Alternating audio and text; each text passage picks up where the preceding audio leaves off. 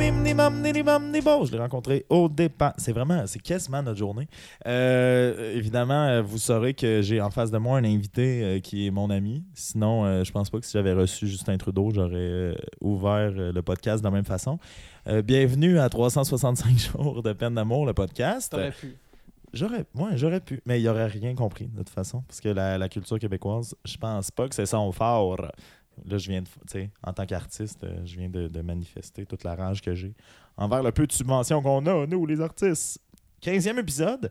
Vous avez peut-être reconnu la voix. J'hésitais longtemps, et c'est peut-être pour ça là, que quand l'épisode va sortir, on va déjà avoir passé le cap de la semaine en ce qui a trait à cet événement-là. On dit événement. Vous allez voir, je pense qu'on ne sera pas tendre envers cette journée-là qui arrive une fois l'année. Mais j'ai pensé que, peu importe, là, l'idée d'avoir un doublon dans l'émission, c'est-à-dire un invité qui revient, quand c'est un invité aussi pertinent. D'ailleurs, quand on l'a reçu la première fois, vous m'aviez écrit que c'était un invité qui avait été hyper pertinent et hyper touchant. On va le recevoir dans un autre ordre d'idées, mais aussi... on va continuer de jaser de la même façon qu'on l'avait fait la première fois. Et s'il y en a là, qui se demandent c'est quoi le lien avec la peine d'amour, vous m'aurez jamais, je vais toujours en trouver. Mais je pense que c'est un bel épisode qui s'en vient. C'est-à-dire que la peine d'amour, là, je vais le faire tout de suite, puis après ça, je m'en serai débarrassé. La peine d'amour, c'est quelque chose qui est extrêmement souffrant. C'est quelque chose qui met notre santé mentale en péril. Et on vient tout juste de justement là, vivre la fameuse journée dans l'année. Belle cause pour la cause qui vient en aide aux troubles mentaux. Et lors de cette journée-là, pour une première fois, je pense, j'ai vu beaucoup de manifestations qui questionnaient la pertinence là, de cette journée-là ou de l'association de Bell, du moins, d'une compagnie comme Bell. C'est plutôt ça, c'est pas la pertinence, c'est plus l'association de Bell. D'une compagnie multimilliardaire qui fait peut-être pas, en tout cas, complètement sa part pour ça. Donc, on va questionner ça. Et je me suis dit, pourquoi pas recevoir le plus malade mental de mes amis? Non, mais on a reçu Pierre-Anthony lors de l'épisode numéro 4. Fait que je me suis dit aussi qu'on allait faire un beau suivi sur comment lui va, tant un suivi au niveau de ses amours, mais aussi au niveau de comment ça va. C'est-à-dire que là, ça va faire 11 semaines qu'on t'a pas vu. Fait que c'est presque 3, 4... Presque 3 mois, oui. Ça va vite. Presque 3 mois. Donc, vous avez reconnu sa voix, vous avez reconnu son aisance scénique. Il est là, il est avec nous. Pierre-Anthony, ça va? Ça va bien, toi? Ça va mieux que la dernière fois qu'on s'était vu, mais toujours moins bien que demain. Ah, oui, ça c'est ce qu'il faut faire. Ouais, ça c'est Sartre qui avait dit ça. C'est cheesy. Il a toujours été cheesy, là. Mais c'est Sartre qui a dit ça.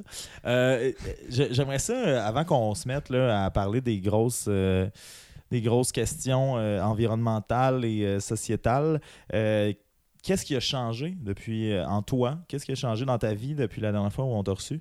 Ce qui a changé, en fait, on est à Amos, donc il n'y a pas grand-chose qui a changé. Là. La température. La température, disons. Là, présentement, il neige, mais à l'époque, il ne neigeait pas. C'est la seule différence. Mais je vais mieux au niveau de mon amour-propre, je dirais. Ah ouais? Oui. Pourquoi? Écoute, tu te mets à réfléchir. J'ai commencé mon traitement. À l'époque, je commençais mon traitement. Là, je suis vraiment avancé dans mon traitement. J'ai vécu la différence. Où, selon toi, cette différence-là? Est-ce qu'il y a des différences physiques, mentales, dans un traitement biochimique, mais en termes de médicaments? Là? C'est vraiment mental. Au niveau physique aussi, parce que ça m'a amené à plus prendre conscience de ma personne, plus à apprendre à m'aimer, puis faire attention à moi-même.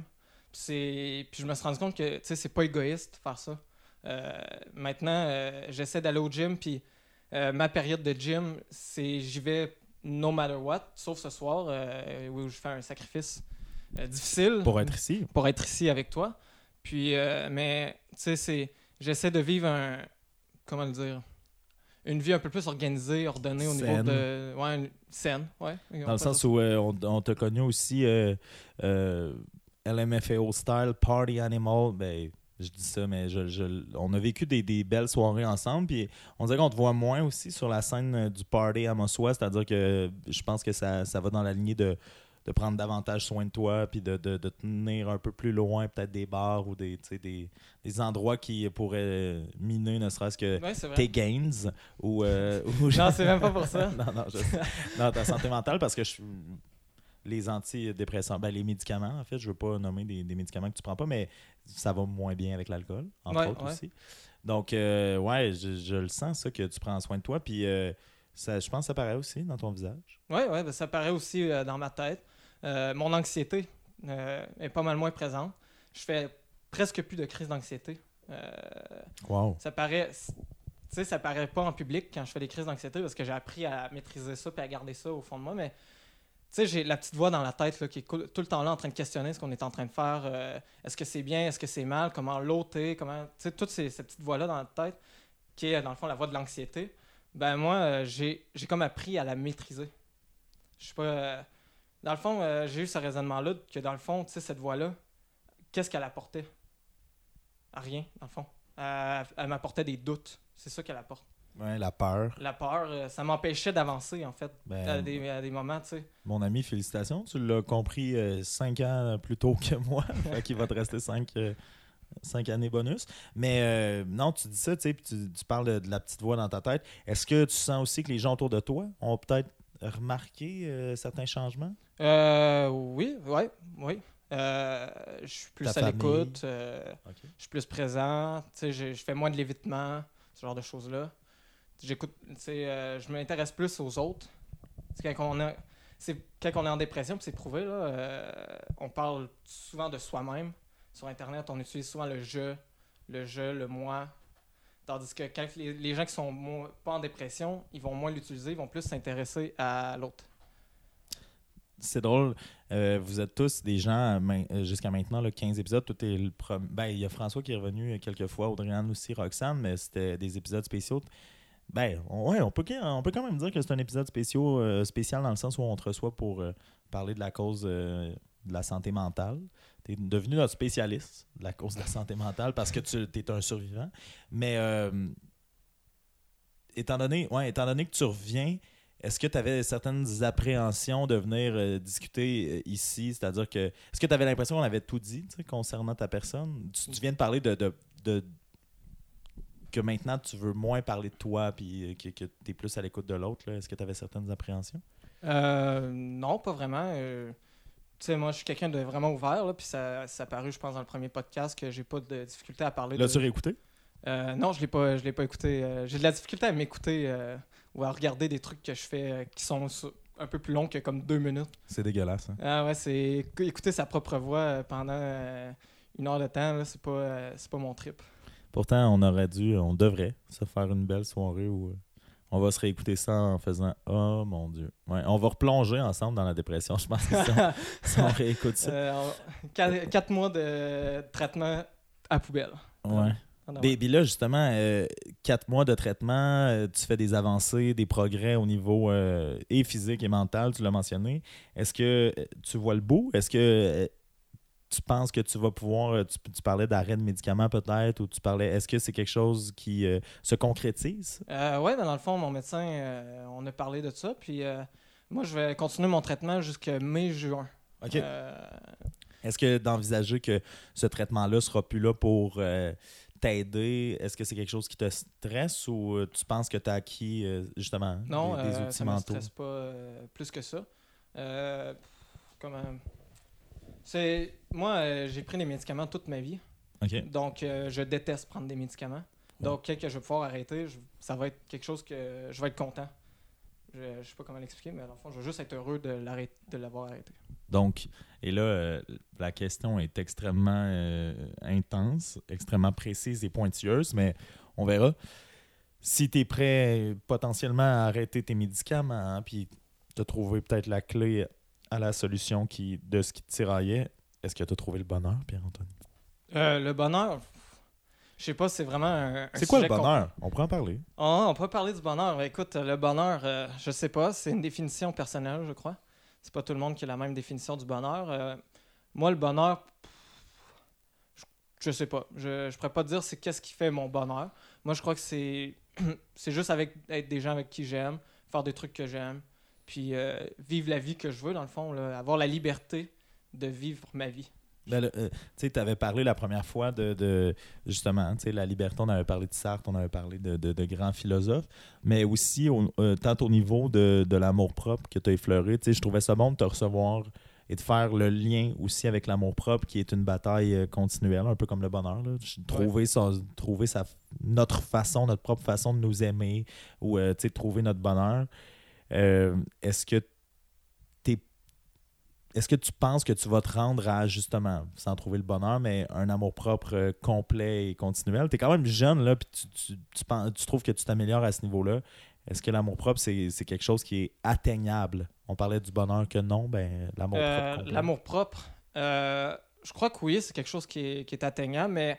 Ça passe par quoi, selon toi? Ça passe par quoi? Ça passe par se respecter, puis aussi respecter les autres. Parce que souvent, si on ne respecte pas les autres...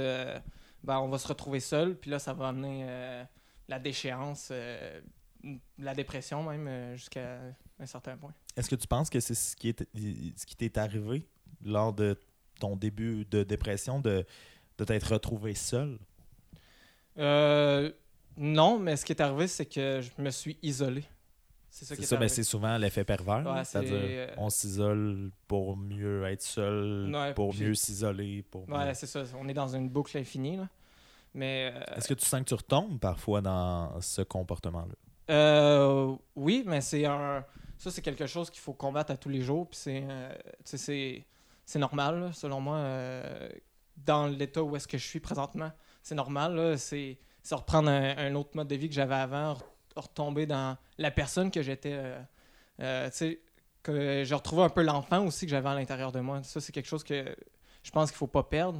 Tu sais, être excité à voir les choses. Tu sais, genre, être content, faire « Oh, ça va arriver! » Tu sais, moi, je vais donner un exemple tout bête, là, mais tu sais, le Canadien de Montréal, là, mais depuis un certain moment, là, quand le Canadien, il compte, là, quand j'étais enfant, là, je sautais de joie, puis je me pouvais plus. Mais à cette heure, je suis retombé là-dedans. J'ai retrouvé ça. J'ai retrouvé ce petit côté-là de... C'est tout bête, là, c'est le Canadien de Montréal. Là. C'est pas quelque chose d'important nécessairement dans ma vie. Là.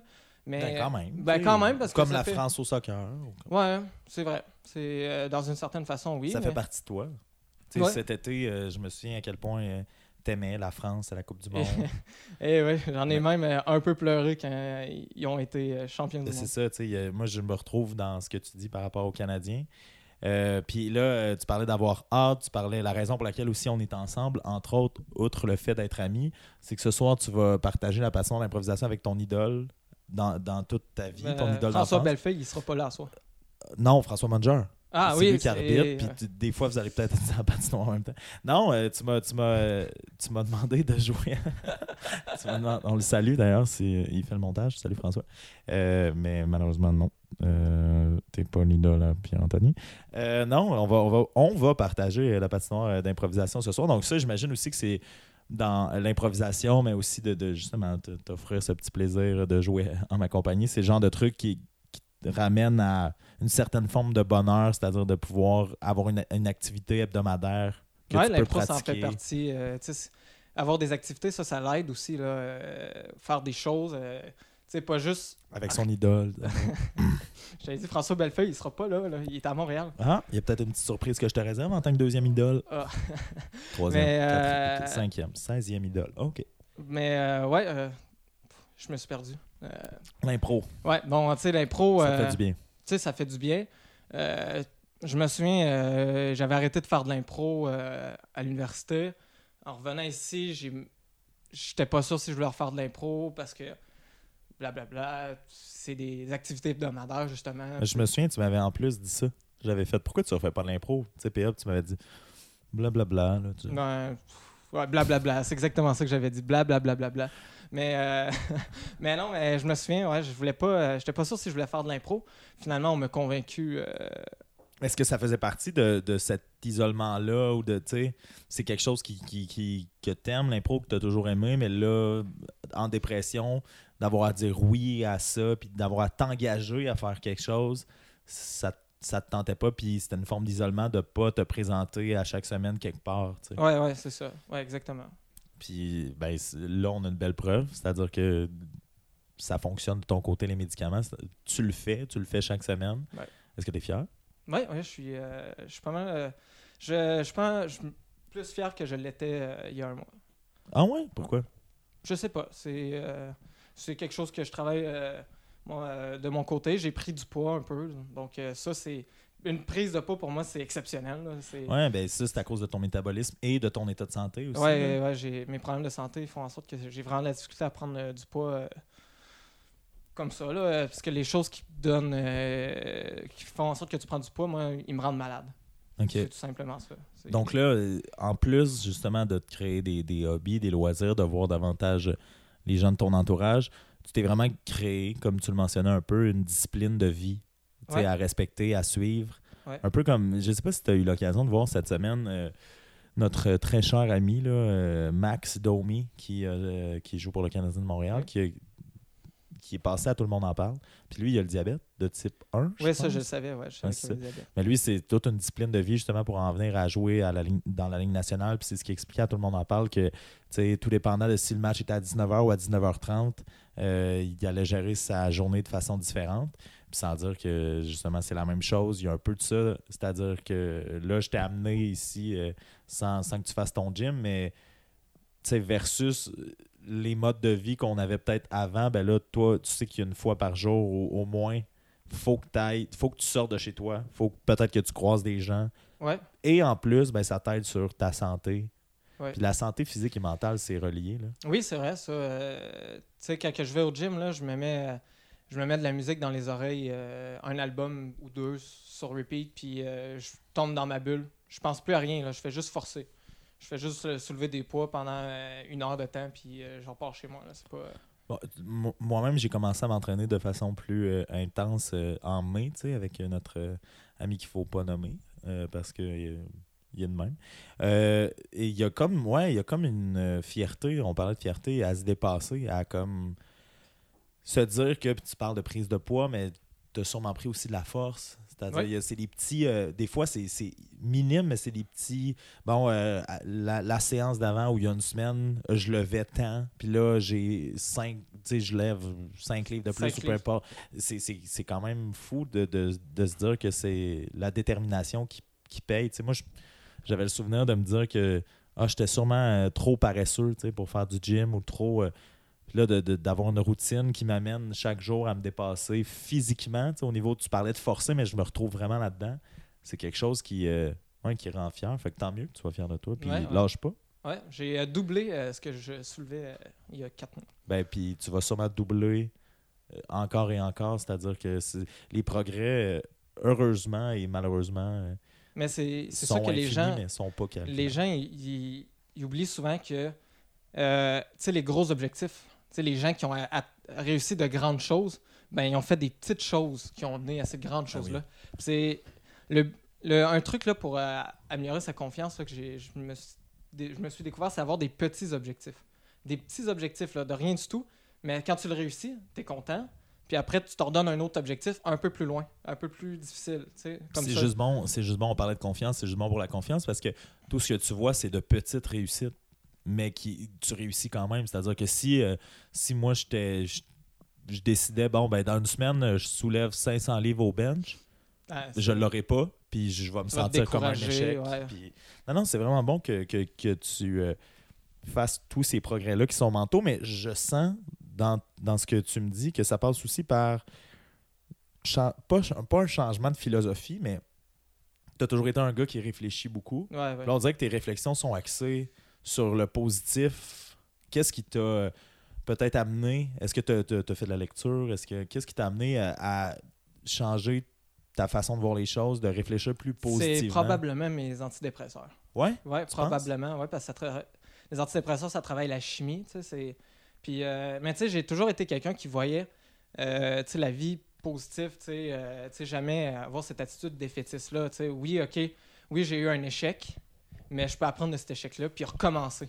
Okay. Moi, c'est cette mentalité-là que j'ai commencé vraiment à m'installer dans cette espèce de vie-là, là, de me dire « OK, oui, je me suis planté, mais c'est correct de se planter. » Parce que ça veut juste dire que j'ai appris quelque chose. Puis quand je vais le refaire, ben, je vais pouvoir le refaire mieux. Puis aller encore plus loin. Ah, c'est une belle mentalité. J'ai fait une erreur, moi, de mon côté, en tant qu'intervieweur de podcast. Habituellement avant, dans l'espèce de ce que j'appelle la pré-entrevue, qui en est pas vraiment une, là. Je pose tout le temps la question, est-ce que tu veux parler de ça ou pas, mais je t'en ai pas parlé, puis justement, je vais comme parler en code, puis on pourra mieux changer de sujet. Mais est-ce qu'il y a eu des moments dans ces mois-là où tu as pris des antidépresseurs, où tu t'es senti retomber? Dans quelque chose de... Ouais, j'ai un souvenir un peu flou, justement, parce qu'on avait eu une belle soirée ce 14 janvier.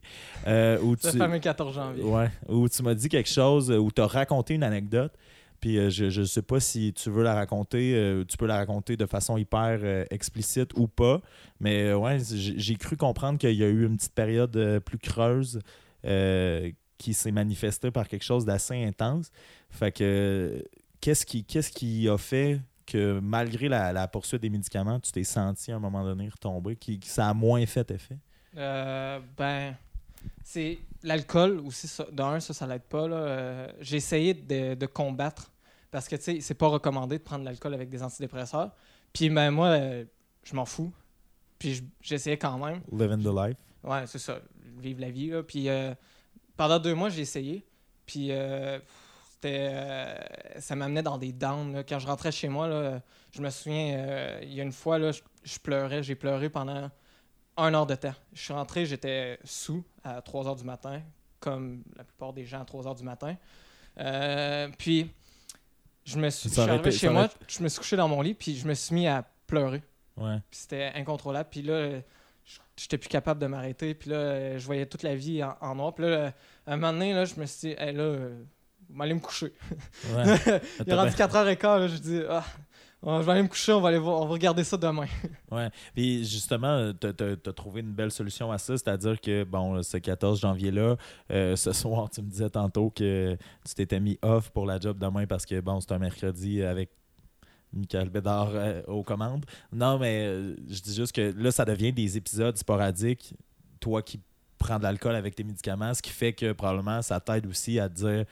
Le lendemain, quand t'es down, de dire « Ah, OK, ouais, je le trouve rough, mais je suis capable d'être assez intelligent pour comprendre que c'est l'alcool, puis j'en reprendrai pas pendant un bout, puis je vais recommencer à me sentir mieux. » Parce qu'on l'a toute, l'espèce de déprime de lendemain de veille. Là. Puis plus tu vieillis, plus c'est présent, ou plus c'est moins plaisant aussi. Là. Puis je donne l'impression, souvent, quand je suis avec vous autres, de « OK, go, on sort tout le temps, puis c'est pas grave. » Mais il y a des moments où je me dis moi-même... OK, non, on ne sortira pas à soir parce que là, la déprime d'il y a 3 jours, elle était intense, puis elle n'est pas le fun. Ouais. Mais c'est ça, hein, c'est quand même beau de voir tout le progrès que tu fais. Tantôt, tu as mentionné que tu avais retrouvé l'enfant en toi, ou du moins une forme de juvénilité, ça se dit pas. Ouais, juvénile. Juvénile, mais pas juvénilité. Mais on invente des mots. On invente des mots, mais non, tu as retrouvé un côté juvénile en toi. Tu travailles avec des enfants, surtout. Oui, aussi. Tu es pédophile de formation. Mais ça, pour ceux qui écoutent, il n'y a pas de formation, c'est un autodidacte. J'apprends dans le tas. Ouais, c'est ça. Ou Sulta. On salue. Personne. On salue personne. Non, t'es pas Christy, non. Au contraire, t'es suppléant. Ouais. T'es suppléant dans toutes les écoles de la MRC, là, d'Amos. Est-ce que ça, de travailler avec des enfants, non seulement au niveau du bonheur, mais aussi au niveau de retrouver ton côté enfant, est-ce que ça t'a aidé? Oui, puis non. Des petits monstres. Ça m'a juste... fait souvent dire est-ce que c'est fatigant les enfants. C'est quelque chose. Hein? C'est des enfants, c'est tellement irrationnel parfois. Là, c'est, Puis toi, t'es un gars rationnel en plus. Je suis comme, mais pourquoi vous faites ça? Là? Je comprends pas. Puis, ça me fâchait des fois. Mais parce que la dernière fois, le fameux 14 janvier, tu m'as quand même raconté des beaux moments où t'as trouvé ça difficile à quelques instants, là, c'est-à-dire que c'est pas toujours facile, évidemment, travailler avec des enfants, sont irrationnels ou sont juste indisciplinés. Je veux juste dire, mettons, juste avant que tu continues, tous les professeurs qui travaillent là, avec des enfants, même les ados, là, ils font tellement un travail remarquable là, pour avoir été juste enseignant en 6e année pendant 3 semaines. Là. Tout le travail qu'ils font, moi j'en avais moins à faire en plus parce que je ne suis pas formé là-dedans. Donc c'était les autres profs qui compensaient un peu cette espèce de manque que j'ai. Puis tout le travail qu'ils font, là, puis être devant une classe, là, puis avoir des élèves, avoir 25 élèves de 10 ans là, qui décident qu'ils ne t'écoutent pas, là, c'est l'enfer. Ah, c'est l'enfer. Là. T'as juste envie de comme ouvrir la porte, partir chez soi. Juste les laisser. Se dire, bon, vous voulez pas m'écouter? Bon, ben, bye. C'est juste, arrangez-vous avec vos trucs. Ça doit être dur d'avoir la responsabilité de ne pas abandonner, tu sais. Ah, ouais. Moi, j'ai un chat, puis des fois, j'ai juste le goût de... Ah, mon chien aussi. Ouais, c'est ça, mais là, t'as la responsabilité et l'avenir entre tes mains de... une poignée d'enfants parce que tu peux pas les laisser surtout 3 semaines là, ils peuvent pas rien apprendre pendant 3 semaines, le développement non, ça va tellement vite. Mais justement ils te l'ont bien rendu, je pense, parce que tu as sûrement bien fait ton travail. Tu avais une belle anecdote à la fin de ton séjour de 3 semaines. Ouais. Tu peux la raconter. Je vais la raconter dans le fond. Quand j'ai commencé à remplacer en 6e année à Saint-Viateur, il y avait une petite fille en mathématiques, elle a le plus de difficultés que les autres. Puis, on commençait à prendre les priorités d'opération. Tu sais, pour... je sais même pas c'est quoi. C'est, tu sais, dans le fond, commencer avec les parenthèses dans une longue formule. Oui. Multiplication, division, addition, soustraction.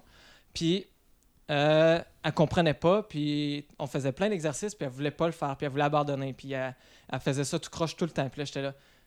Je vais pas la nommer parce que j'ai pas le droit. Mais... elle était là, puis... Linda Poirier, je pense. Ouais, c'est ça, Linda Poirier. Elle était là... Merde. Mais dans le fond, puis là, j'étais là, arrête d'avoir cette attitude-là, essaye, arrête, travaille, puis tu vas voir, un moment donné, tu vas trouver ça facile. Puis on fast-forward 3 semaines plus tard, quelques jours avant que je quitte, puis il fallait que je les prépare pour un examen qui allait arriver en mathématiques, puis dans cet examen-là, il y avait des priorités d'opération. Puis... je leur ai redonné des exercices de priorité d'opération pour juste leur rallumer la lumière là, dans leur tête par rapport à ça.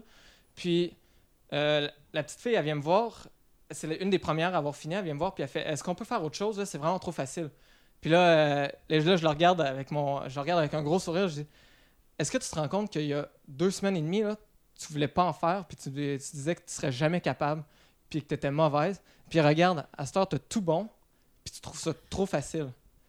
Tu vois à quel point travailler, puis essayer, ça va t'amener plus loin que se dire « je suis pas capable, puis je le fais pas ». Puis là, elle m'a regardé, puis là, ça c'est quelque chose, je pense que je vais me rappeler toute ma vie. Mais le sourire, puis l'espèce de lumière qu'il y avait dans ses yeux, cette espèce de réalisation-là qu'elle a eue, ça, c'était une des plus belles choses qu'on peut avoir quand on enseigne. Là. Mais ça, c'est avant le temps des fêtes? Ouais, c'est avant le temps des fêtes. Pierre-Anthony, cette petite fille-là, est aujourd'hui PDG chez Apple. On voulait garder la surprise. On l'a sur Facebook. Non, mais puis justement, c'est probablement...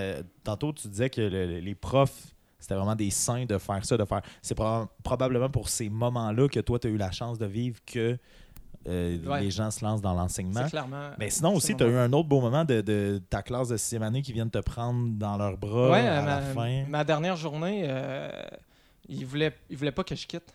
Il faisait des blagues qu'elle allait m'attacher dans la classe pour quand elle allait revenir, je sois encore là. Puis là, je leur disais... 7 jours du talion style. Là, ouais, exactement. Ah, avec des enfants de 11 ans qui essayent. Ouf. Mais puis là, je disais toujours « Ah ouais, mais comment vous allez faire pour me nourrir? Je vais mourir avant que vous en reveniez. » Puis là, il disait « Ah non, on va trouver un moyen, là. On va venir te nourrir comme un chien. » Puis j'étais là « Ouais, je suis pas un chien quand même, là. » En tout cas, on discutait. Une belle relation d'égal à égal que tu avais avec eux autres. Mais non, mais c'est traiter les enfants d'égal à égal. Tu sais, des fois, on oublie que c'est des individus, c'est des êtres humains. Ben oui. Puis qui ont des... Pas les infantiliser. Non, c'est ça. Mais même si c'est des enfants, se dire que, tu sais, des fois, ils sont pas cons, là. Tes enfants, là, ils vont tester. Ils sont pas cons. Il faut juste trouver la manière de l'aborder. Donc, d'égal à égal, est-ce que eux, quand ils disaient ça, tu leur disais « Non, c'est moi qui va vous attaquer » » Non, je leur disais pas ça. Okay. Mais, donc, on vous rappelle que Pierre-Anthony est suppléant dans toutes les classes d'Amos. Puis, tu sais, juste avant qu'ils partent, ils sont tous venus me faire un câlin, puis ils ont dit « Merci ». Puis, je leur ai dit passer une bonne vacances de Noël. Puis, ils m'ont dit que s'ils allaient avoir besoin d'un remplaçant, ben, il allait demander que ce soit moi. Il allait t'appeler. Ouais. Eux-mêmes, là. Salut, ils allaient faire le travail, tu sais, de la secrétaire. C'est Bobby, le prof n'est pas là, viens-t'en. Et ça, toi qui as vécu la dépression, toi qui sortais d'une période noire, de recevoir de l'amour de petits êtres comme ça, qui non seulement te donnent l'amour gratuit, c'est-à-dire les câlins, mais ça doit être valorisant. Ouais, c'est vrai, de oui, dire c'est... que tu sers à quelque chose. Oui, c'est super valorisant comme travail pour ce moment-là. Est-ce que ça, c'est une forme d'antidépresseur ou une forme de médicament comme à un moment donné? Puis oui, probablement que toi qui as pensé à en finir, quand une classe de 6e année, t'écoutes pas, tu devais te dire ça se peut que j'en finisse drette là. J'avais toujours une corde dans le bureau. Oui, c'est ça. Juste, donc, on vous rappelle que Pierre-Anthony est suppléant dans tout les comme ça. Non, mais c'est-à-dire que est-ce que ça t'a réconcilié avec une partie de la vie de te dire peu importe ce qui va arriver, il reste quand même tout le temps ces moments-là qui existent pour me raccrocher à quelque chose? Non, pas vraiment. Dommage. Puis, mais c'est pas... C'est parce que la dépression, c'était plus moi-même contre moi-même. Tu sais, dans le fond, les autres, je le savais, tu sais. Tu sais, je savais qu'elle allait réussir, puis qu'elle allait être capable dans la vie, puis, tu sais, c'était leur vie. Tandis que, tu sais, la dépression, c'était... Oui, mais tu sers à quelque chose quand la personne ou les petites personnes qui sont là font... « Hey, t'as tellement changé nos vies, entre guillemets, qu'on a besoin de venir te dire merci. » Je suis pas sûr que c'est tous les suppléants là, qui viennent se faire câliner par un groupe complet puis qui voulaient te revoir, ils voulaient te rappeler. Si t'avais eu une deuxième date, tu l'avais là, avec ces élèves-là. Fait que ça de te dire... On rappelle que je suis suppléant. Ouais, c'est ça. Le pédophile, c'était une blague. Fait que... Puis de te dire ouais, que tu sers à quelque chose, ça t'a pas... Parce que oui, la dépression, c'était toi versus toi, mais ton amour-propre, t'en parlais, a augmenté au fil du temps. Mais j'imagine que quand ta dépression faisait rage, tu devais pas être au top de l'amour-propre. Non. Mais d'avoir ça, d'être valorisé. Oui, c'est gratifiant. C'est probablement que ça l'a aidé. Je suis pas... J'ai pas encore assez de recul par rapport à... Parce que la fois que tu me l'as conté, en tout cas...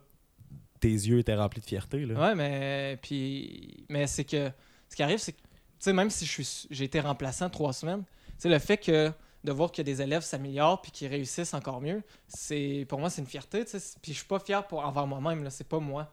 Parce que c'est leur travail à eux. Moi, les enseignants, ils sont là pour justement enseigner.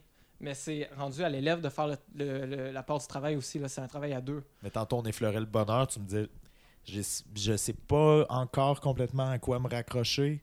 T'sais, de dire que tu fais une différence quand t'existes, que ce soit avec tes amis, évidemment, ou avec ta famille. T'sais, je pense pas que si tu partais demain matin parce que tu le choisissais, ta mère faisait « Ah, oh, il faisait pas de différence, je suis content. » Je veux dire, non, mais tu sais, famille, amis, mais là aussi, professionnellement ou socialement parlant, il y a des élèves pour qui... Tu fais une différence. Le jour, j'espère, où tu parlais de corde tantôt, où tu vas avoir une corde au cou, tu vas te dire peut-être, hey, ben, tu sais, cette fois-là, j'ai servi à quelque chose. Tu comprends? C'est un peu ce que je veux dire. Je vais me rappeler de ces moments-là toute ma vie. Puis, comme tu l'as dit, tu sais, ça va m'aider à quand je vais avoir des passes plus difficiles, là, parce que, tu sais, j'ai juste 22 ans. Puis, j'ai encore toute la vie devant moi.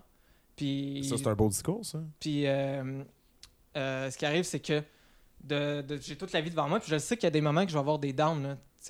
La vie, c'est pas juste hey, la gang, on a du fun, puis mais je vais avoir des downs, puis mais je le sais que je retournerai jamais à ce moment-là où est-ce que j'étais dans mon garage. Je le sais. J'ai été à ce moment-là, puis je sais que je retournerai jamais. Où t'étais dans ton garage? Ah, c'est mon anecdote. Quand j'ai voulu m'enlever la vie, c'était dans mon garage. Ouais. Mais c'était quoi? C'était-tu le club de Billy Talent, Nothing to Lose? Oui, exactement. Non, mais c'était pas une voiture, non? Non, c'était avec une chaîne. OK, mais c'est ça. Mais ça, c'était quand? On n'en a pas parlé, le premier podcast, tant que ça? Non, on n'en a pas tant parlé. Mais c'était-tu avant le premier podcast ou après? Parce que c'est avant le premier podcast, c'est cet été. OK, parce que tantôt, quand je te parlais d'anecdotes, là, ouais. Je pense que tu l'avais jamais compté aussi explicitement que le 14 janvier. Puis...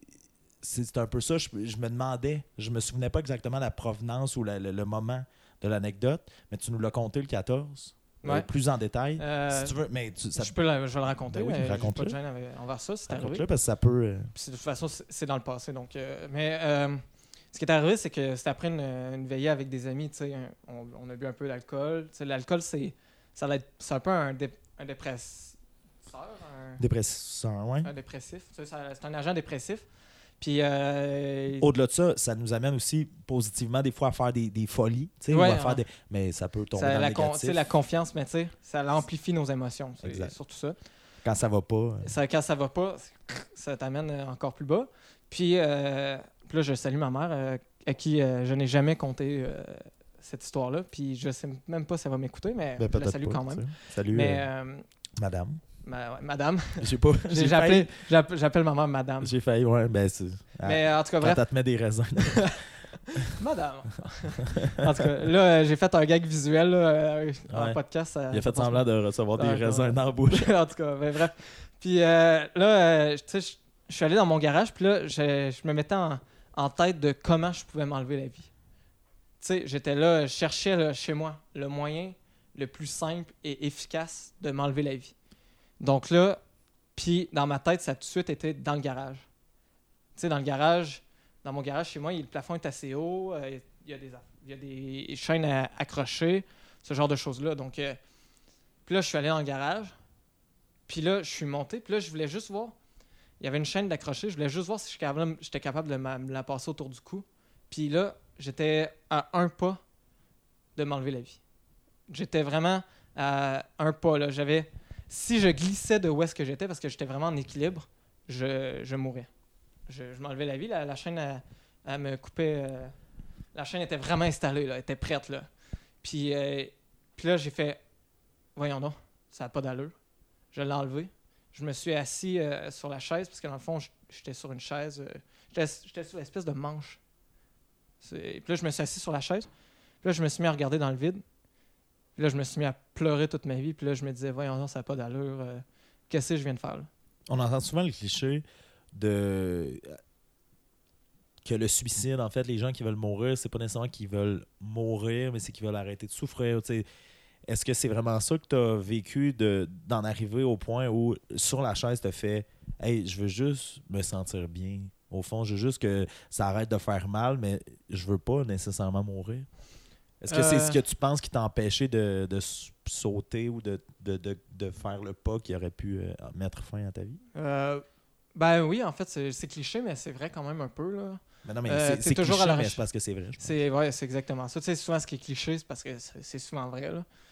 Puis c'est répétitif. Mais ouais, non, c'est... Ouais, probablement. Puis, mais ce qui arrivait, c'est que, tu sais, moi, ma vision avec la vie puis la mort... je suis quelqu'un qui ne croit pas en Dieu. Moi, je crois qu'après la vie, il n'y a rien. T'sais, quand on meurt. Il n'y a rien. Là, donc là, ça voulait dire que tu te préparais à la noirceur totale et suprême? Ben, en fait, c'est pas juste la noirceur, c'est juste la fin de mon existence. Donc, j'existe plus. Tu comprends? T'sais? Dans le sens que peu importe ce qui arrive après, je m'en fous parce que je suis mort. Donc, ben oui, mais en contrepartie, c'est l'inverse aussi. Là. C'est-à-dire, étais-tu prêt à ce que tout s'arrête? Non, mais c'est ça. C'est pour ça que j'ai pas sauté. Sauté. Avec le recul, d'en parler, ça t'amène quoi comme émotion, comme souvenir ou comme vision de la chose? C'est pas quelque chose que je réfléchis souvent. Je suis pas quelqu'un qui aime... C'est drôle que je vais dire ça parce que j'ai étudié en histoire, mais j'aime pas ça penser à ce que j'ai fait dans le passé. Parce que ça sert à rien de se dire « j'ai fait ça il y a 2 semaines, c'était vraiment mauvais, là, puis... ça va pas bien, là, puis... » Mais juste pour l'exercice, tu sais, de te ramener là, ben pas de te ramener là, genre, reviens au moment, mais c'est quand même fou de penser que on serait peut-être pas là, là. Ouais, c'est vrai. C'est vrai. Mais... Un invité, là, des mots clairs, il me dit 3. C'est vrai. C'est vrai. Donc, on va parler de... non, mais je comprends. Je suis le Shea Weber de du podcast. Un plomb, c'est vrai. Mais évidemment, je veux pas te replonger dans ces moments-là. Mais ouais, non, j'avais une autre question, mais ça revenait à parler de ça. Mais tu sais, moi, je pense pas à ce qui s'est passé parce que tu sais, c'est le passé. Qu'est-ce qu'on peut y faire à ce qui s'est passé il y a 2 semaines? On peut plus rien y faire, c'est arrivé. Non, mais je veux dire, pour ceux et celles qui nous écoutent, t'as quand même, je t'impute des responsabilités assez intenses, mais pour quelqu'un qui vraiment s'est retrouvé là, sur le bord de la mort, parce que comme tu l'as mentionné, si tu faisais le pas, je trouve qu'il y a une belle responsabilité à y avoir de ta part de signifier que ça sert pas à grand chose, puis que ça aurait pas été cool. Tu sais, j'essaie juste d'imaginer, puis mettons les pubs d'Éducalcool, là, on dit souvent bon, c'est pas assez graffé, on dirait qu'ils nous montrent, tu sais, les nouvelles pubs d'Éducalcool, c'est ridicule là, c'est un poulet. Les pubs d'Éducalcool, on en parle-tu? On en parle-tu? Non, on peut en parler, non mais là je disais pendant le Super Bowl, je disais ça, les nouvelles pubs d'Éducalcool présentement, c'est, tu sais, le renard rockstar. Ouais. Puis il y a les poulets qui courent, je me disais le public cible à rejoindre, c'est des gens qui aiment trop faire la fête ou même des messieurs bon d'un certain âge qui sont à...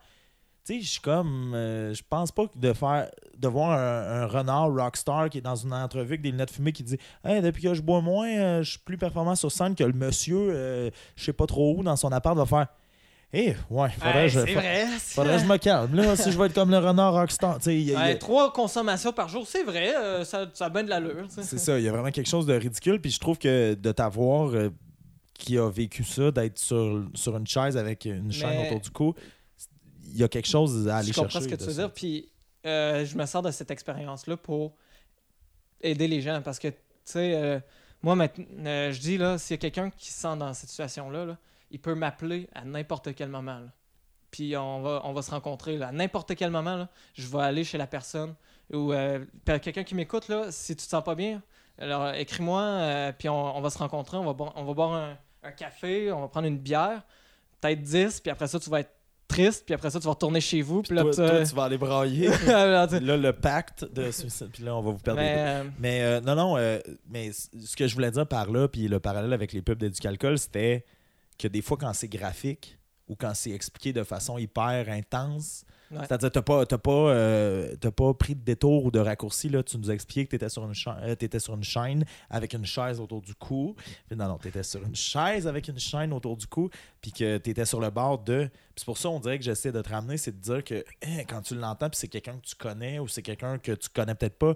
Tu sais, encore hier sur mon Facebook, une personne avec qui je suis allé aux études, qui faisait ses adieux à quelqu'un dans son entourage qui, à 19 ans, avait décidé d'en finir avec la vie. Puis le plus triste, mon gars, là-dedans, c'est que le message est super beau, tu sais. Le message est extrêmement beau pour dire adieu à cette personne-là qui a décidé de s'enlever la vie. La personne qui écrit même un truc comme je suis désolé qu'on n'ait pas vu, tu sais. Je suis sincèrement désolé, c'était ça les mots, c'est venu me chercher. Je suis sincèrement désolé qu'on n'ait pas vu la souffrance qui t'accablait pour t'aider. Et le truc qui accompagnait le mot, tu sais, habituellement, c'est soit un petit mot, soit... C'est un vidéo pris pas plus tard que cet été de cette fille-là qui a décidé de s'enlever la vie, journée ensoleillée, sur le bord d'une piscine, sur le bord d'un gazebo, sûrement peut-être, je sais pas ce qui se passait, pré-repas, après-repas, je sais pas, mais qui chantait puis qui dansait avec quelqu'un, tu sais. Puis tout le monde danse, tu sais, comme si on était en arrière ici avec plein d'amis qu'on aime, puis on danse, puis on chante en se prenant dans nos bras. Puis ça m'a éclaté dans le visage de me dire, on sait jamais. Puis on dirait qu'un des trucs duquel je voulais te parler, puis réponds ou réponds pas, là, c'est vraiment juste pour peut-être créer cette image-là aux gens qui écouteraient, ou peut-être même à toi qui, à un moment donné, va en vivre justement des downs, mais des fois, on réalise pas. Fais juste imaginer 3 secondes, là, ta mère ou ta soeur ou même ton chien, ta mère ou ta soeur qui te découvre dans cette position-là. Ouais. Dans cette... Puis on réalise pas à quel point... On dirait qu'un des trucs, moi, j'en ai déjà eu là, des pensées noires, on dirait qui me ramène, c'est de me dire qu'il y a une forme d'égoïsme à dire « Je souffre tellement que je vais vous... » Pas « je vais vous faire souffrir », mais tu sais... On réalise pas que c'est plus facile. C'est encore plus facile. Ouais, je comprends ce que tu dis. Mais c'est encore plus facile. On le réalise pas. Je le sais. Je le sais que c'est très controversé comme propos. Mais on réalise pas que c'est plus facile qu'on le pense, ou c'est plus facile d'aller chercher de l'aide que de faire vivre ça à tout le monde. C'est-à-dire que on dirait qu'on... Je l'ai vécu, là. J'ai été longtemps fataliste puis pessimiste, là. C'est plus facile de dire... Ah, je vais partir, puis ça fera pas tant de mal au monde que... Mais on dirait qu'on se met la tête dans le sable. Hey, juste à moi, là, tu sais, on se connaît depuis tellement longtemps, mais je veux dire, on est correct proche, mais imagine-tu ce que ça me ferait, tu sais, que tu partes, tu sais? Ouais. Là, en contrepartie, imagine ta mère qui a à vivre avec cette image-là toute sa vie, dans son garage, de te voir. Tu sais, il y a vraiment quelque chose. Puis je dis égoïsme, je le sais à quel point c'est rough de souffrir. Puis il y en a qui ont souffert encore plus que moi. Puis notre système de santé, j'en ai lu. Mais il ne faut pas blâmer les gens qui vont faire des tentatives de suicide. Il ne faut pas blâmer les gens qui vont faire des tentatives de suicide. Il faut les aider. Puis il ne faut pas que... se dire « Hey, j'allais faire du mal à ma famille » parce que les gens en dépression, c'est des gens qui deviennent égoïstes. Puis comme tu l'as dit... là, et qui se sentent coupables. Je le sais que mais c'est exactement ça. Tu l'as dit toi-même, mais tu sais, c'est pas en disant « Hey, tu penses-tu au mal que tu aurais fait autour de toi? » Mais la personne est en douleur, là, elle allait s'enlever la vie. Ça veut dire que sa douleur était plus grande que la douleur qu'elle allait causer. Mais je pense aussi qu'on peut avoir les deux discours, c'est-à-dire que j'ai énormément de compassion, énormément d'empathie, de sympathie pour ces gens-là, tu sais. Mais moi, en tout cas, ça fonctionne pas avec tout le monde, évidemment. Mais j'ai l'impression que de me dire « Aïe, aïe, tu sais », d'aller chercher la lumière qui se trouve dans les autres. Puis c'est ce que tu nous avais dit en plus au premier podcast. Je sais pas à quel point ça t'avait marqué, mais moi, ça m'avait marqué de me dire que tu te concentrais pour aller mieux sur les autres. T'sais, tu avais dit ça, mais il y a un peu de ça, je trouve, dans le fait de dire il n'y a plus rien qui marche. Il n'y a plus rien qui marche, ça va tellement pas bien, ça va tellement... Mais je comprends ce que tu veux dire. Je comprends ce que tu veux dire, puis je pense que les deux, en fait, on a raison, puis qu'il n'y a pas, y a pas de solution magique, il n'y a pas de solution. Toi, ça a marché pour une raison X, d'autres, ça pourrait marcher pour une autre raison, mais de se dire que... Je pense que c'est ça, en fait. Je pense que c'est ça que peut-être que les deux, on va trouver notre terrain d'entente là-dessus. C'est que la dépression ou l'envie de mourir ou la tristesse, c'est des mirages, tu sais. C'est une grande illusion. C'est-à-dire que quand tu es triste, là, je pense qu'il n'y a plus rien qui est réel, tu sais, autour de toi. C'est-à-dire que si tu es en dépression ou si quelqu'un est extrêmement en détresse, puis je fais... Comme tu dis, tu sais, j'arrive puis je fais les gens autour de toi, ils veulent pas ça, puis ils t'aiment tellement que ça va tellement leur faire mal. Mm-hmm. On dirait qu'on est tellement dans l'illusion de tout va pas qu'on n'y croit même plus à ça, tu sais. Mm-hmm. Fait que ouais.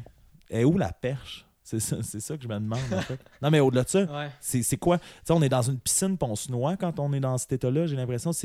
Et où la pôle là, que t'agrippes pour que ça sort, puis c'est une question que je te pose, si tu as une réponse. Cette pôle-là, mais... je pense que c'est, comme j'ai dit au début, c'est différent d'une personne à l'autre. Tu sais, moi, je sais que les antidépresseurs que je prends présentement, ils font pas tout le monde.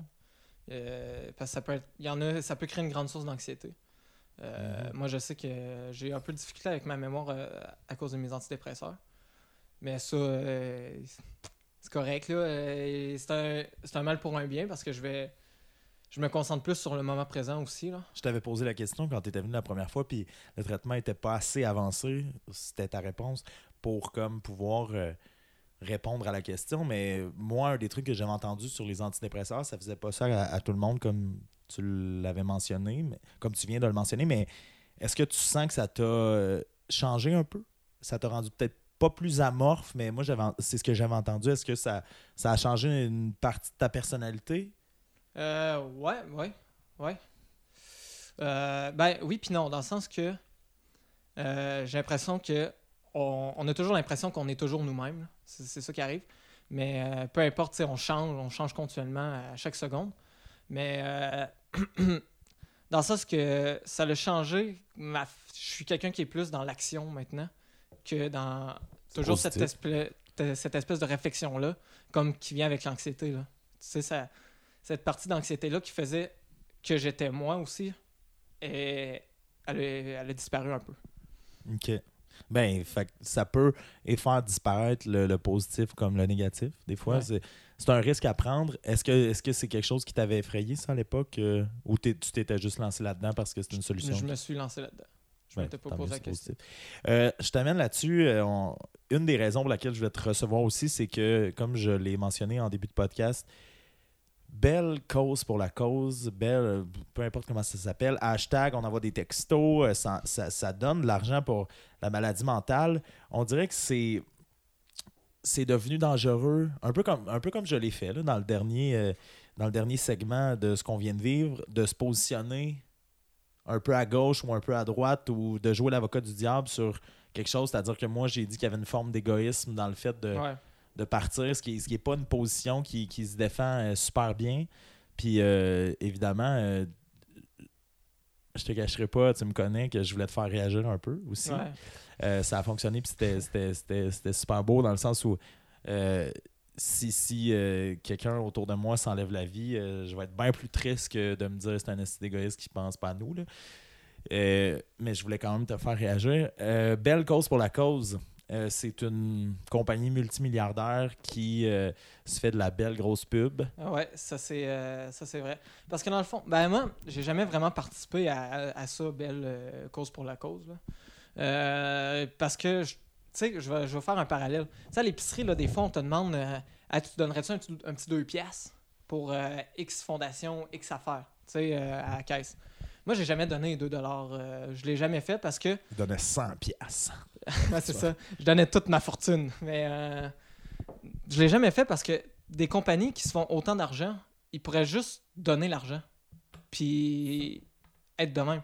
Tu sais, quand tu vas à l'épicerie, tu donnes ton petit 2$. Mais tu sais, la compagnie, là, tu viens quand même de dépenser, je sais pas au IGA, tu viens peut-être de dépenser 200$ en épicerie. Là, j'exagère. Là. C'est pas tout le monde qui a des épiceries à 200$. 75$ par semaine. Mais tu sais, tu viens de dépenser 200$ dans cette entreprise-là, puis cette entreprise-là te demande 2$ encore pour aller donner à une fondation. Tu sais, tandis qu'elle pourrait prendre cette partie de profit qu'elle a faite, puis le donner. Tu comprends? Ça pourrait être juste ça. Mais ce qui arrive, c'est que la compagnie, elle va se faire de l'argent, puis en plus, elle va demander à l'individu de donner de l'argent. Ouais, c'est ça. Mais puis en plus, belle cause pour la cause, ça part de justement belle. Qui a pas... moi, j'ai vu un post sur Facebook, puis j'ai aussi un ami qui m'a partagé un texte que lui avait écrit à l'intention de Patrick Lagacé, je nommerai pas de nom, qui a déjà été un employé de Bell, puis qui avait écrit à quel point c'est pas la compagnie la plus propre en termes de bien traiter ses employés. Non, en effet. Donc... il y a une grande forme d'hypocrisie là-dedans. Toi qui vis des problèmes mentaux qu'il y a eu à vivre ça, quand tu vois une journée comme ça arriver, tu sais, comment tu te sens là-dedans? Comment tu vis ça, cette journée-là? Il y a des gens, peut-être, tu t'es vois passer les hashtags, tu reçois les Snapchats, tu te fais peut-être texter même. Tu vis comment avec ça? Moi, je l'ignore, en fait. Je fais juste « Ah, OK », puis je passe à autre chose. Il n'y a pas une part de frustration ou de… Ben, tu sais, je me souviens que j'ai fait un statut un peu ironique dans le sens que j'ai dit « Ah, j'ai utilisé 4 fois le Snapchat, le filtre Snapchat, je pense que j'ai fait ma part. » Mais tu sais, je passe à… Tu sais, ça sert à rien de me fâcher, de passer ma journée à faire « Il là là… » Non, mais il y a moyen de conscientiser, t'sais. Oui, oui, mais c'est ça, puis ça… Moi, j'ai vu des beaux posts Facebook passer de gens qui disaient avoir eu la maladie mentale ou qui disaient être atteints de… Puis ça, c'est parfait, ça, tu sais, je dis pas… Faut pas en parler. Non, mais qui veulent pas encourager. Ouais, c'est ça, tu sais, c'est ça qui arrive, c'est… Il faut en parler, je suis 100% d'accord. Mais ce qui arrive, c'est… Comment Bell le fait, tu sais, c'est la compagnie, tu sais, c'est pas un bien individuel, c'est pas les individus qui ont parti ça, c'est une compagnie qui cherche visiblement à se faire de l'argent parce que le capitalisme, les entreprises privées, le but final, c'est toujours de faire des profits. C'est une énorme pub, là. C'est gigantesque, là, parce que tout le monde met Bell. Tout le monde utilise là, le Bell. Tu sais, les messages subliminaux, là. Ouais. On t'a vu Bell toute la journée, à un moment donné, ça revient vers ça, là. Ouais. Non, puis moi, ce que je voulais dire, parce que je pense qu'on s'est peut-être mal compris, ce que je voulais dire par rapport à mon admiration des posts, c'est pas, oui, évidemment, il y a des beaux posts de gens qui se confient par rapport à leur maladie mentale, puis ça, je peux pas cracher là-dessus avec mon venin de serpent à sonnette, mais, pourquoi j'ai dit ça? Non, mais je veux juste dire, tu sais, qui encourage, puis que ça promouvoit Bell pour la cause, tant mieux, là, tu sais, tant mieux, mais cette année, on dirait que je l'ai... vu plus, puis je l'ai reçu plus de gens qui ont la maladie mentale puis qui disaient « j'encouragerai pas ça ». Ouais. On dirait que je trouvais ça beau de dire « c'est quelque chose que tu as vécu, un peu comme toi ». C'est exactement ça, un peu comme toi qui l'a vécu puis qui a fait « ok, oui, je l'ai vécu, puis hey, c'est sûr que je veux qu'on en parle ». Mais c'est pas quand une entreprise multimilliardaire va me promouvoir son produit par un hashtag que je vais encourager ça. Puis évidemment, comme tu l'as mentionné, puis je pense que c'est ça aussi la plus belle forme de mention de ça, c'est que oui, ils vont donner de l'argent au bout de la ligne, mais c'est de l'argent ils payent pour la pub. Ouais, dans le fond, c'est une pub payée, là. C'est ça, c'est belle cause pour la cause, c'est une pub payée. Ils pourraient juste, mettons, là, payer une pub à télé, puis ça ferait la même affaire. T'sais. Juste mettre le même montant, là, puis le mettre dans des pubs, là. Genre un peu partout. Là. Donc là, on leur... puis c'est drôle, j'ai vu... C'est incroyable qu'on se parle aujourd'hui de ça. J'ai vu une vidéo de Guillaume Wagner aujourd'hui qui promouvoit son spectacle, mais c'est ce qu'il dit, là. Il dit, tu sais, les fondations, là. McDonald's, je sais pas, n'importe quoi, là, les foutues fondations. Tu sais, c'est déductible d'impôts, ça. Ouais. Puis il y a moyen, tu sais, en tout cas, il y a moyen que ça soit comme hyper profitable pour eux autres. Puis là, nous, on les applaudit de « Ah, yeah, c'est une belle... » Puis c'est dur en plus, tu sais, faire l'avocat du diable comme tantôt, de faire... En ce moment, je trouve qu'on marche sur des œufs, là, tu sais, de faire « Belle pour la cause pour la cause ». Il y a du monde qui pourrait faire « Ben là, ouais, mais en même temps, tant mieux. » Mais je pense qu'il faut quand même aller dénoncer ça. Puis c'est pour ça aussi que je voulais te recevoir, tu sais, sur le podcast. C'est-à-dire, quelqu'un qui l'a vécu... On dirait que je me suis fait bombarder la semaine passée. Puis je trouvais que le mot propre... Ben là, le mot propre... C'est l'amour propre, le mot clic de notre entretien, tu sais. Puis je trouve qu'il y a quelque chose de sale dans cette campagne-là. Ouais. Mais en même temps, on peut pas parler contre ça. Non, c'est ça. De quoi t'as l'air, tu sais. Tu vois à quel point, genre, Bell ont quand même réussi un méchant coup de pub parce que c'est difficile quand même de les critiquer. Tu sais, tu peux pas dire, hey là, Bell, cause pour la cause, là, c'est de la marde, là. Ils profitent de nous, mais. Mais tu sais, en même temps, ils profitent pas de nous parce que on paye pas, tu sais, non plus. Tu sais, on utilise juste un hashtag, là, ou un filtre, ou un texto quand t'es abonné chez Bell. Mais. Tu sais, pour nous, c'est rien, mais c'est quand même du temps. Là. On donne de notre temps. Il y a des gens qui vont passer 1h30 de temps de leur journée là, à juste partager des trucs. Mais eux aussi, ça augmente leurs statistiques. Ou ça, tu comprends? Ouais. Tu sais, le nombre de textos envoyés cette journée-là, ça, tu sais, en tout cas, ils vont chercher du capital dans ça. Moi, les messages que je trouvais les plus beaux, c'est aussi les gens qui disaient « c'est pas l'argent, tu sais. C'est pas l'argent qui règle la maladie mentale, somme toute. » Non. C'est le temps. Le temps, tu sais, tu parlais d'une heure et demie de temps. Une heure et demie de temps, ça peut être appeler un ami que tu sais qui va pas bien. Puis de dire, hey, je m'en viens te chercher. On s'en va, mettons, au team. On va prendre un café ensemble, on va jaser, tu sais. C'est ça qui risque de faire bien plus de bien à cette personne-là. Puis si chaque personne qui prend une heure et demie de son temps à texter Belle cause pour la cause faisait ça, ben, il y a probablement bien des personnes atteintes de maladies mentales cette journée-là qui vont avoir eu un beau moment qui va peut-être les raccrocher à quelque chose. T'sais. Mais ça, je veux souligner, je pense que tu as un bel exemple de la bonne façon de faire les choses. Dans le sens que tu cherches pas nécessairement un capital, tu fais ça gratuitement. Tu veux dire le podcast puis tes textes 365 jours de peine d'amour. Tu sais, c'est... On en parle de la maladie mentale, mais tu sais, on cherche pas non plus à avoir quelque chose de plus. C'est ça, tu sais, c'est cette partie-là, avoir quelque chose de plus. Oh, on peut juste en parler pour en parler, là, comme on fait présentement. Ben, on est, on rentre d'ailleurs dans notre segment Flaming Hot, commandité par Cheetos. Non, mais justement, on y est souvent. Ça, c'est incroyable. Ben, tu l'as-tu vu, Make Happy? Oh non, tu connais pas. Mais ça, c'est un clin d'œil à Bo Burnham qui a fait justement un beau spectacle sur être heureux dans la vie. Puis c'est ce qu'il dit là. On dirait qu'on essaye tous de se faire commanditer de nos jours. Là. Mais il n'y a pas 365 jours de peine d'amour, il n'y a pas de commandite, puis il n'y a vraiment pas de capital. Dieu seul sait à quel point ça, c'est dur. Puis j'en parlais. J'ai le goût, tu sais, d'en parler avec toi. Toi-même qui habites chez sa mère, tu sais. Mm-hmm. Puis toi-même qui m'avais dit lors du premier podcast. Je suis revenu ici comme pour, à un moment donné, arrêter de... C'est quoi qui s'en vient en prochainement? C'est, là, tu sors de l'école, t'as-tu une job? T'as juste ça. Comme un moment donné pesé sur pause. T'sais, moi, j'ai le malheur d'être de 6 ans ton aîné. Là. T'sais, à 28 ans, habiter chez sa mère, écrire... parce que les gens ne réalisent pas à quel point écrire là, un texte de 500 mots qui te satisfait entre guillemets présentement, là, par jour, c'est de la job. Puis il y a des fois, bon, Aujourd'hui, mettons, techniquement, j'avais pris un peu de retard, j'étais supposé en écrire 2, mais là, j'ai cet entretien-là avec toi, on va faire de l'impro tantôt. J'en ai pas écrit 2 parce que je gossais sur celui d'hier. Tu sais, il y a tout le temps ça. C'est vraiment une job à temps plein, mais une job qui n'est pas payée. Fait que présentement, ce que ça fait, c'est que j'habite chez ma mère, puis non, j'ai pas les revenus pour m'acheter un terrain la semaine prochaine ou prévoir le mariage que je vais avoir à 30 ans comme les... Tu devrais en parler à François. Ouais, alors, ben... Toi, Dieu sait que médiater... Parle-en parce que il m'écoute pas. Mais donc, je disais à ma mère, somme toute, puis on dirait que ça rejoint exactement ta pensée, je disais à quel point j'avais de la gratitude par rapport au fait qu'elle me laissait habiter ici sans trop en faire, puis sans trop en demander. Puis parce que, présentement, hey, je vais me rendre au bout. Puis je vais avoir écrit 365 textes. Je vais avoir fait 52 podcasts.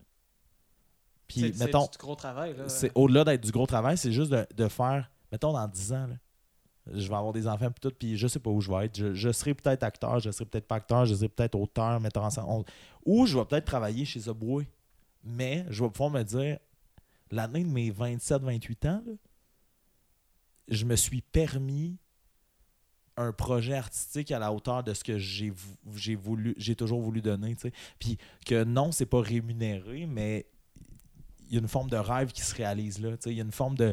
Je me donne la chance d'être créatif, puis d'être l'artiste que je veux être pendant un an, puis après, peut-être, on ne sait pas ce qui va arriver, tu sais. Puis il y a des beaux rebonds, j'en ai parlé, que ce soit dans des textes ou des fois dans des podcasts, mais il y a des beaux rebonds à ce projet-là qui fait écho, tu sais, puis on ne sait pas ce que ça va donner, je peux pas rien garantir, je peux pas, mais reste que pendant un an de ma vie, je vais avoir, exactement comme tu l'as mentionné, pris le temps de vivre ma vie comme je le voulais. Tu sais. Ouais. C'est-à-dire que, tu sais, avant, j'ai toujours aimé écrire, j'ai toujours eu des beaux commentaires, mais à un moment donné, je suis rentré dans un grand syndrome de la page blanche. Puis on s'entend que veut pas l'inspiration, le texte numéro 100 en parle, là, mais l'inspiration, c'est pas quelque chose qui arrive bang de même. Là. Je m'assois devant mon ordi, puis tout va sortir. Je te comprends parfaitement là-dessus. Ben, c'est ça, mais là, je me laisse le temps de pas arriver d'une journée complète à job qui est probablement ce qui anéantit le plus la créativité ou quoi que ce soit. Puis là, de m'asseoir puis de faire, là, il faut que je produise quelque chose parce que dans la vie, moi, je vais être un artiste. Là, je suis juste vraiment... Des fois, je me sens mal, mon gars. Je me sens jugé par la société au complet ou je me juge moi-même par rapport aux standards qu'on attend. Et là, tu vois, là, je vais repluguer Sartre. Ouais, vas-y. Comme, vas-y, j'ai hâte. Parce que... Tu sais, il a dit l'enfer, c'est l'autre. Puis, tu sais, tu viens de le dire parfaitement. Wow. Tu viens de le dire parfaitement. Tu réfléchis à ce que les autres pensent de toi. C'est ça qui crée ton anxiété. Ou ce que la société... Exactement, mais c'est l'autre qui fait en sorte que tu deviens anxieux. Là. Puis le moment où est-ce qu'il faut arrêter de tout ça, c'est de dire, je vais le faire. Puis tu sais, il y a juste... Tu sais, Baudelaire, là, c'était quelqu'un de ridiculisé toute sa vie. Là. Il n'a jamais été très, très riche. Tu sais, il était vraiment aidé de la société. Et pourtant, aujourd'hui, regarde, on en parle encore, on lit ses poèmes, on dit « Regardez ce génie-là, c'était du génie. » Puis pourtant, il le fait quand même, il a continué toute sa vie. Là. Mettons, j'ai réécouté sur la route, tu sais, un peu avant le temps des fêtes, je suis parti sur la route, puis j'ai réécouté les podcasts que j'avais jamais réécoutés. J'ai réécouté le nôtre. Et je faisais état du message que tu m'avais envoyé vocalement. Mais tu m'avais envoyé un message vocal parce que je te reprochais de ne pas lire les textes. Et tout le long du podcast, je disais, je vais le garder pour nous deux. Je vais le garder. Puis là, je me souviens de me taper ses nerfs, d'être au volant de ma voiture et de faire d'un, j'aurais aimé ça savoir. Puis de deux, pourquoi il garde ce message-là. Mais ce que mon ami Pierre-Anthony, que je reçois pour la deuxième fois, ce soir à 365 jours d'amour, le podcast, m'a dit, c'est que t'étais un peu, évidemment, éméché à ce moment-là, mais tu m'as dit que ce que j'écrivais puis le projet que j'entreprenais, selon ce que toi t'envoyais, c'était quelque chose qui allait révolutionner l'écriture au Québec. Oui, ce que je disais, c'est t'allais, toi. C'est pas le projet en général, mais toi. Je parlais de toi, de la façon de t'écrire. Là, c'est-tu moi que tu pointes? Ouais, non, je pointe le micro-ondes derrière. Ah, OK. C'est vraiment... C'est un micro-ondes. Mais non, mais tu sais, puis ça commence comme ça commence par ce projet-là. Ça avait, on dirait, consolidé pour moi cette démarche-là, tu sais, puis les textes qui s'en viennent parlent de ça aussi, là, après 100, là, je suis rendu à 115, là. Tu sais, quand tu calcules 365 moins 115, il en reste 250. Ouais. Fait que je suis loin de la moitié, mais... Mais t'en as fait 115. Oui, c'est ça, mais on dirait qu'il y a quelque chose de... C'est des petits commentaires, tu sais, tu réalises pas, toi, tu marchais probablement sur le pont, tu sais, pour traverser.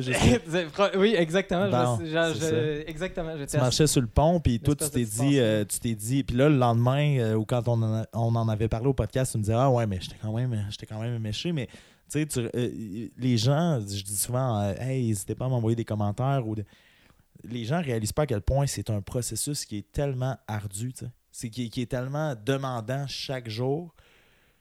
Et que chaque petit commentaire, tu sais, ça qu'un de mes excellents amis qui était réticent à lire ça, ou qui en tout cas, puis sur lequel je mettais de la pression, me disait « Ah, j'en ai lu 3-4, mais que ce soit ça ton commentaire, toi qui as lu aussi beaucoup, je l'ai encore en tête des fois quand je veux abandonner ou quand, tu sais. » Fait que je tiens à te remercier pour ça. Ben, ouais. Ça venait du cœur. Oui, parce que je pense que tu as vraiment vomi l'autre bord du pont, fait que ça venait vraiment du cœur. Ouais. Non, mais puis écoute, ouais, je te souhaite que ça aille bien. Puis là, on dirait que je m'en vais vers la fin du podcast. Sinon, j'ai une ultime et dernière question pour toi. Amoureusement, comment ça va? Ah, c'est pas quelque chose que je vise présentement. Non, c'est ça, mais tu sais, parce que faut évidemment, moi j'en ferais dans ma tête, là, mais les gens pourraient peut-être me critiquer. C'est un podcast qui parle d'amour propre, c'est un podcast qui a parlé de retrouver l'enfant en soi. Fait qu'il y a toujours une forme d'amour, puis je vise ça, mais je tiens quand même à terminer avec ça. Pourquoi c'est pas quelque chose que tu vises? Est-ce que l'amour te manque? L'amour me manque. Non, parce que les gens autour de moi me donnent beaucoup d'amour. Mes meilleurs amis me donnent de l'amour. Toutes les gens autour de moi, là, les gens donnent tellement d'amour. Là. Ce que je veux dire, c'est que beaucoup de gens ont cette pensée-là que les gens sont méchants. T'sais? Cette espèce d'idée-là que la nature humaine, on est tous mesquins. Puis, mais c'est pas comme ça. Les gens, ils sont pas comme ça dans la rue. Là. Tu peux aller, les gens, ils sont gentils. Il faut pas... faut arrêter de se dire « les gens sont méchants, ça n'a pas d'allure. » Non, les gens... Les gens te donnent de l'amour. Quand tu donnes de l'amour, ils vont t'en redonner. Là, je te crois, mais est-ce qu'il y a une forme soit d'hypocrisie ou de tête dans le sable de dire « C'est sûr que tu aimerais avoir quelqu'un dans ta vie, non? » Pas présentement, non. Présentement, je suis vraiment concentré sur mes projets personnels. Je travaille sur moi-même. Puis, tu sais, ça viendra quand ça viendra, mais... C'est ça. OK. Ouais, c'est là où je sens ta réponse des plus sincères. C'est-à-dire, si c'était arrivé hier, tu serais pas contre, mais ça viendra quand ça viendra. Ben, tu sais, je forcerai pas les choses. Là. C'est ça, ouais. Je vais jamais forcer les choses. C'est une belle mentalité de penser que tout va venir en son temps. Puis que ce soit même, c'est pas juste au niveau de l'amour. Là, ouais, ouais. Carrière ou n'importe quoi. Là. Tu crois-tu au destin? Non, moi, je ne crois pas au destin. Parce que quand on a déjà eu cette discussion-là autour d'un verre, d'ailleurs. Ouais. Mais non, moi, tu vois, je crois en rien. Je crois que, tu sais, tes choix, c'est tes choix. Puis... Mais il y a des affaires, il y a des hasards ou des coïncidences. Oui, mais ça, c'est la beauté de la vie. C'est ça que... Les coïncidences, moi, c'est ça que je trouve drôle dans la vie. Quand il y a une drôle de coïncidence, je fais « Ah, c'est moins drôle. » Non, mais OK, mais tu sais, destin qui est un autre mot, mais est-ce que la vie... Fais bien les choses? Oui, mais la vie, c'est ce que t'en fais. C'est ça que je veux dire. Tu sais, le destin, les gens, quand on pense au destin, là, faut pas se dire que le destin, les choses vont arriver, fait qu'on faut s'asseoir sur ses lauriers puis se dire, OK, ben le destin, on va le laisser faire, puis la vie, let's go. Tu sais, faut travailler pour, tu sais, ça arrivera pas demain, là. Mais c'est drôle, je me situe entre les deux, tu sais, c'est-à-dire que, oui, tu sais, mettons, oui, faut travailler. Puis non, faut pas faire « Le destin va s'en charger, mais c'est chez nous. » Sauf que des fois, il y a des coups de chance ou des coups de luck qui arrivent et que tu te dis... Tu sais, je t'en parlerai après parce que je pense pas que ça se raconte. Mais je t'en parlerai après.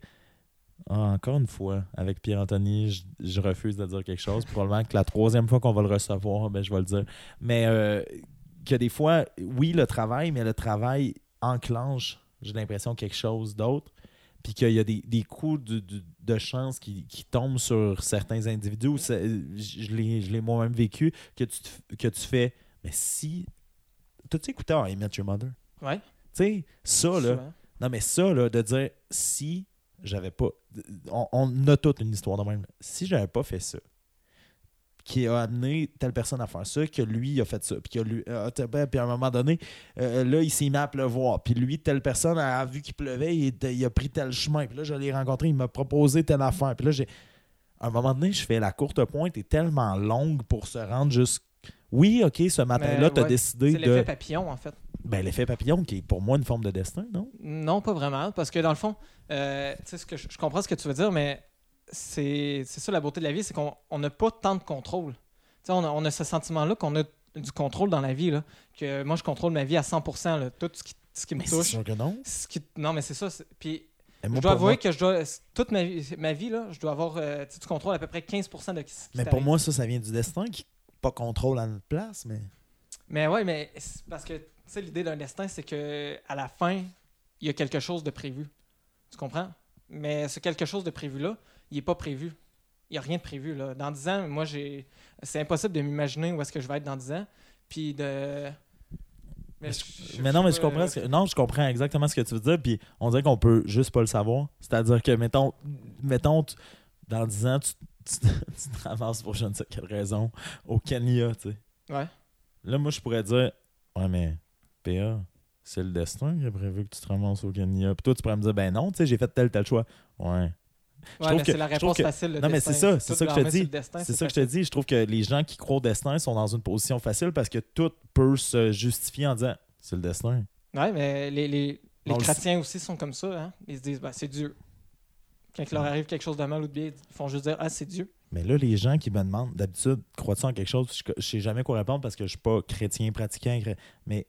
Fait que finalement, peut-être que le destin, c'est une forme de divinité. Ouais, je sais. Non, mais je crois au destin, fait que je crois en quelque chose de plus grand que moi qui influence certains choix dans ma vie. Tu sais. Ouais, c'est vrai. Mais. Ben, je viens de partir d'une nouvelle religion, mon gars. Le destin. Ouais. Ce jeu de société-là, ça va être votre Dieu. Non, habituellement, je demande aux gens, toi, tu l'avais déjà vécu une fois, s'ils ont aimé ça, s'ils ont aimé l'expérience. J'aimerais mieux te demander, t'es-tu prêt? On s'en va faire de l'impro? Ouais, dans 1 heure. Dans 2 heures, en fait, ça va commencer. Mais là, ouais, je suis toujours prêt. Je suis prêt depuis 1996. Pourquoi tu m'as demandé de jouer avec toi? Parce qu'on n'avait jamais joué ensemble, puis j'avais envie de jouer avec toi. C'est tout simplement ça. Là, c'est 365 jours de peine d'amour, mais aussi parce que... Là, j'essayais de faire un comme 360 avec le micro. J'essaie des affaires, hein? C'est un podcast alternatif. Aussi parce que tu m'aimes. Oui. Cool. Donc, on dirait Han Solo dans Star Wars. Mais moi aussi, je t'aime. J'ai bien hâte de jouer avec toi. Puis, je m'étais demandé, je ne savais pas trop si, comme je le disais en début de podcast, si j'allais te recevoir une deuxième fois parce que je me disais, ah, ben là, j'en ai 52 à faire, mais là, 52 invités, ça se trouve. Mais je trouvais que pour tout ce qui était question de santé mentale, faire le suivi avec toi, tu sais, je te reçois au podcast numéro 4 puis je te reçois plus jamais. Là, les gens qui écoutent le podcast vont faire... Ben, qu'est-ce qui est arrivé? Il est peut-être mort? Oui, il est peut-être mort. Finalement, non, il est là. Fait qu'on a fait un beau suivi 3 mois après avec lui. Mais aussi, tu sais, belle cause pour la cause. Je trouvais que c'était peut-être notre manière de... Tu sais, à la place de faire un statut Facebook, c'était notre manière de, avec un podcast, l'exprimer. Et c'était aussi, justement, par amour et amitié, de savoir... comment ça allait, puis je trouve qu'on a touché d'autres sujets. Là. À la base, souviens-toi du podcast numéro 4, je t'ai reçu pour faire l'histoire de l'amour. Puis on en a glissé un petit peu. Quelques mots. Non, c'était plus pertinent que ce que je pensais.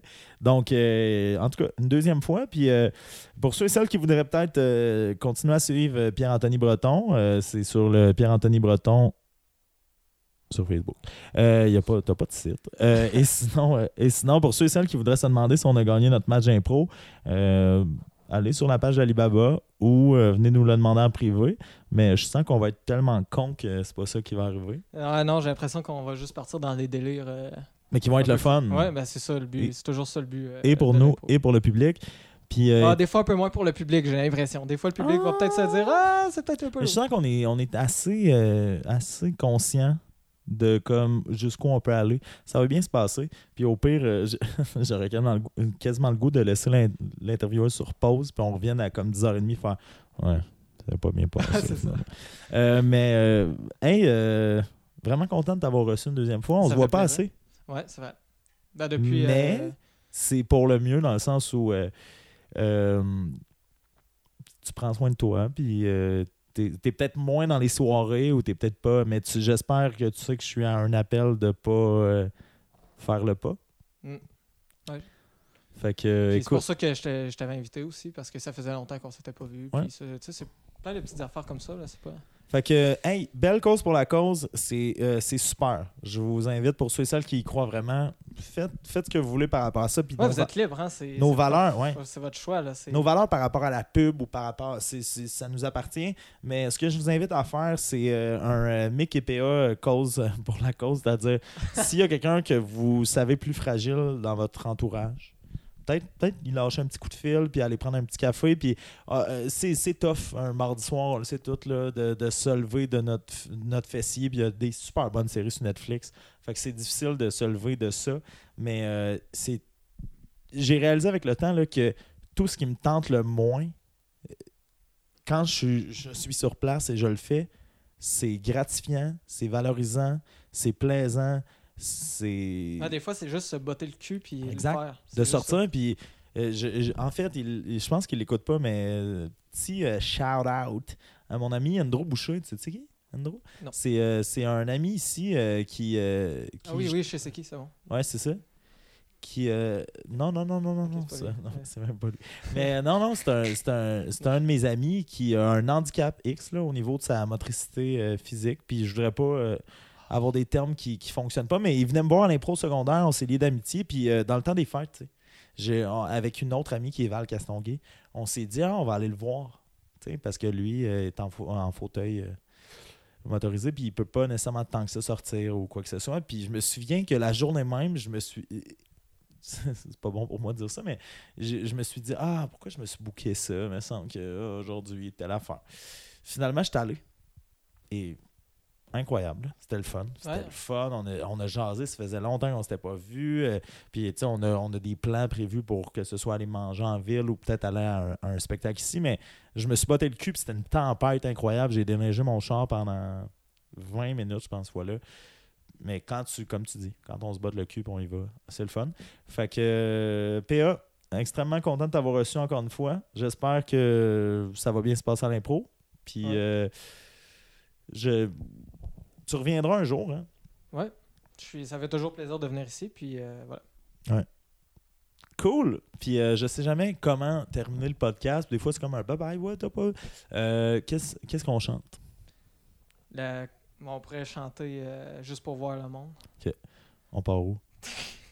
Ouais, je pense qu'on va quitter le podcast là-dessus. Non, attends. Juste pour monde vibrer de... Vent, on en reste... Non, je vais te laisser. Hey, là, sans musique, c'est plus difficile. Hein? Bye tout le monde.